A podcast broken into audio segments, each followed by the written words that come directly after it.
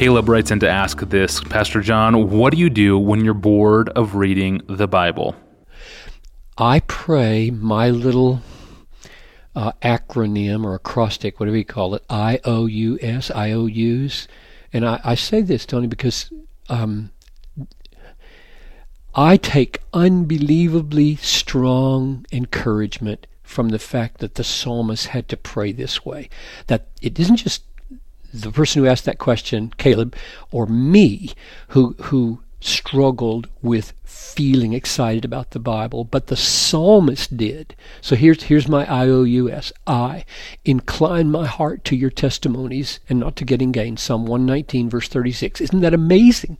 That's amazing that the psalmist would ask God to incline his heart to the word. What? You're not inclined to the Bible sometimes, Mr. Psalmist? Or oh, open my eyes that I may be uh, that I may see wonderful things out of your word. Psalm 119, verse 18. So the psalmist can go to the word and not see anything. Just like we can stare at a page, and some days the pages are blank and we feel horrible because of how insensitive we are. So we join the psalmist in praying, Oh God, open my eyes.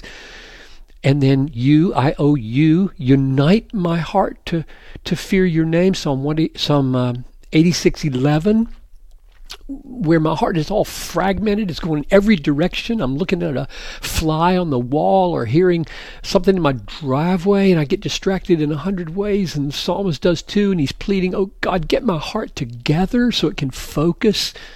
I owe you. And then maybe the most important one of all satisfy me in the morning with your steadfast love.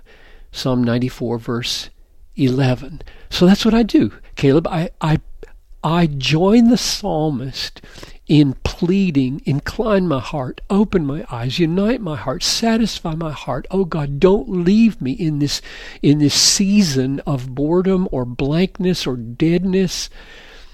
And then um, I got a, I got a long list of other things I do, uh, but let me just tick them off. I, I, I won't I won't linger over them long because I think that right there is probably the most important thing. But I, I look at things that the Bible says about the Bible to rekindle my love for the Bible. Your commandment makes me wiser than my enemies. Good, I want that. And your commandment is, in, your words are inspired and profitable for every good work, and I want that. And your word awakens faith. Faith comes by hearing, and hearing by the word, and I want that. And your word gives life. We're born through the word, and your words are life. To whom shall we go? I want life, and your words make me holy. Sanctify them in the truth. Your word is truth. I want to be holy. Your word gives freedom. You will know the truth, and the truth will make you free. Don't you want all those things, Caleb? Well, they're only found in the word of God. That's the way I preach to myself, so I'm preaching that way to, to Caleb. So I look to see what the Bible says about the Bible.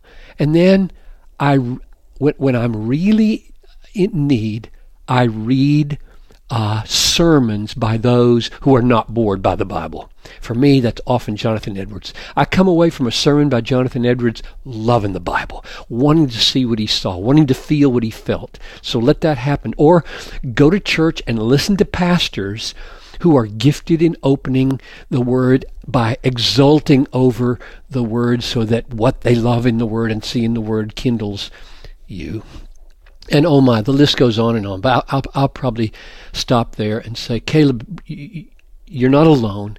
We all are up and down in the degree to which we love to read the Bible. And maybe the last thing I should say is even when you don't feel like it, keep tending the garden like a farmer who has to get out there every day and pull the weeds and till the soil not because that day the fruit is going to grow up, because but sooner or later, in God's sovereign timing, it'll grow if you tend your garden.